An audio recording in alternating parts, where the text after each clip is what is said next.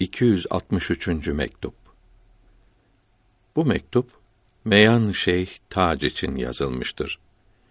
Kâbe-i Rabbaniye hakkındadır ve namazın bazı üstünlükleri bildirilmektedir. Allahü Teala'ya hamd ve senalar olsun. Onun seçtiği, beğendiği iyi insanlara selam olsun. Herkesi sevindiren teşrifiniz haberi bu aşıklarınızı, sevenlerinizi çok sevindirdi. Bunun için de Allahü Teala'ya hamdler ve şükürler olsun. Farisi iki beyt tercümesi.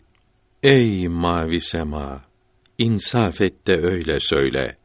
Bu ikisinden hangisi daha hoştur şöyle?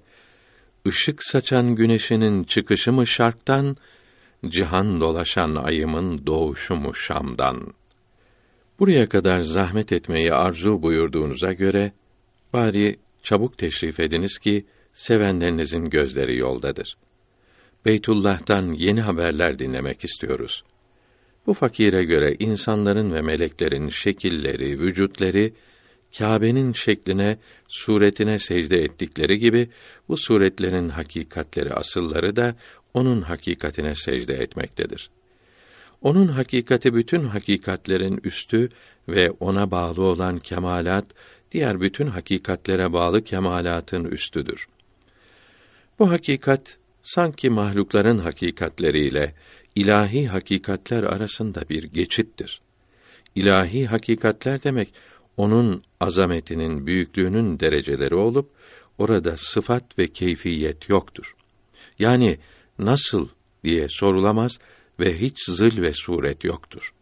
Dünyada olan terakkiler, yükselmeler ve zuhurlar, görünüşler mahlukların hakikatlerinin sonuna kadardır. İlahi hakikatlerden Celle Sultanühü nasip almak ancak ahirette olacaktır. Dünyada bunlardan nasip ancak namazdadır ki namaz müminin miracıdır. Yani dünyadan ahirete yükselten bir merdiven gibidir.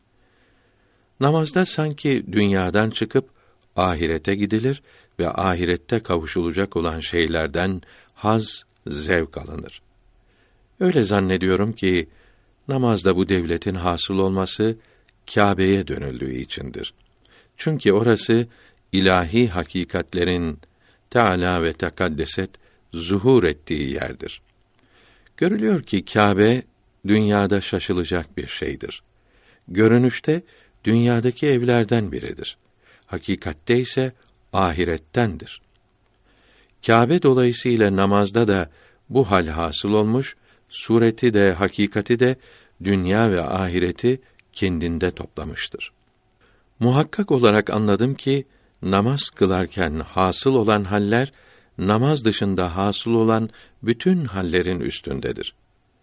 Çünkü bu hallerin hepsi zıl ve suretten kurtulamamış, ne kadar yüksek ve kıymetli olsalar da asıldan nasip alamamışlardır. Namazdaki hallerse asıldan nasiplidir. Zıl ile asl ve bir şey ile gölgesi arasında ne kadar fark varsa bu iki hal arasında da o kadar fark vardır. Allahü Teala'nın lütf ve ihsanı ile müminlere ölüm zamanında hasıl olan hal namazdaki hallerin üstüdür. Çünkü ölüm ahiret hallerinin başlangıcıdır. Ahirete yakın olan her şey daha tamam ve daha üstündür. Çünkü dünyada suret görünüyor.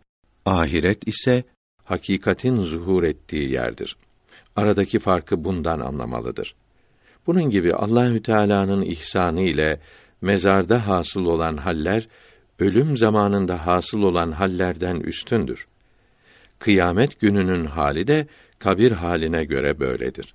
Çünkü orada görülen daha tamam ve daha kamildir. Cennette görülenler kıyamet günündekinden daha tamam ve daha kamildir. Hallerin en üstünü ise peygamberimizin aleyhi ve ala alihi selavatü ve teslimat haber verdiği yani Allahü Teala ayrıca bir cennet yaratmıştır ki burada huriler ve köşkler yoktur. Burada Allahü Teala güler gibi tecelli eder, görünür buyurduğu yerdir. Ahiretteki haller dünyadaki hallerin, görünenlerin üstündedir. Bunların da en üstünü hadisi i şerifte bildirilen cennettir. Hatta dünya aslın hakikatin zuhur edeceği, görüneceği yer değildir. Dünyaya mahsus olan zillerin, benzerlerin görünmeleri bu fakire göre dünya işlerindendir ve hakikatte mahluklara, mümkünlere ait şeylerdir. Bunlardan bir kısmına sıfat-ı ilahiyenin tecellisi, bazısına da zat-ı ilahinin tecellisi gibi isimler vermişlerse de hepsi dünya şeyleri, zıl ve suretler tecellisi görünüşüdür. Bu fakire göre bu dünyada olan her şey suret ve hayaldir. Burada matlubun, maksudun kokusunu bile duymuyorum. Dünya ahiretin tarlasıdır ve tohum ekecek zamandır. Matlubu burada aramak boşuna uğraşmaktır. Ele bir şey geçmez. Yahut başka şeyleri matlup sanarak insan rüya ile, hayal ile oyalanıp kalır. Nitekim birçok kimse bu hale düşmüştür. Dünyada asıldan haber veren yalnız namazdır. Matlubun kokusu yalnız namazda duyulur. Namazdan başka şeylerde bu koku yoktur.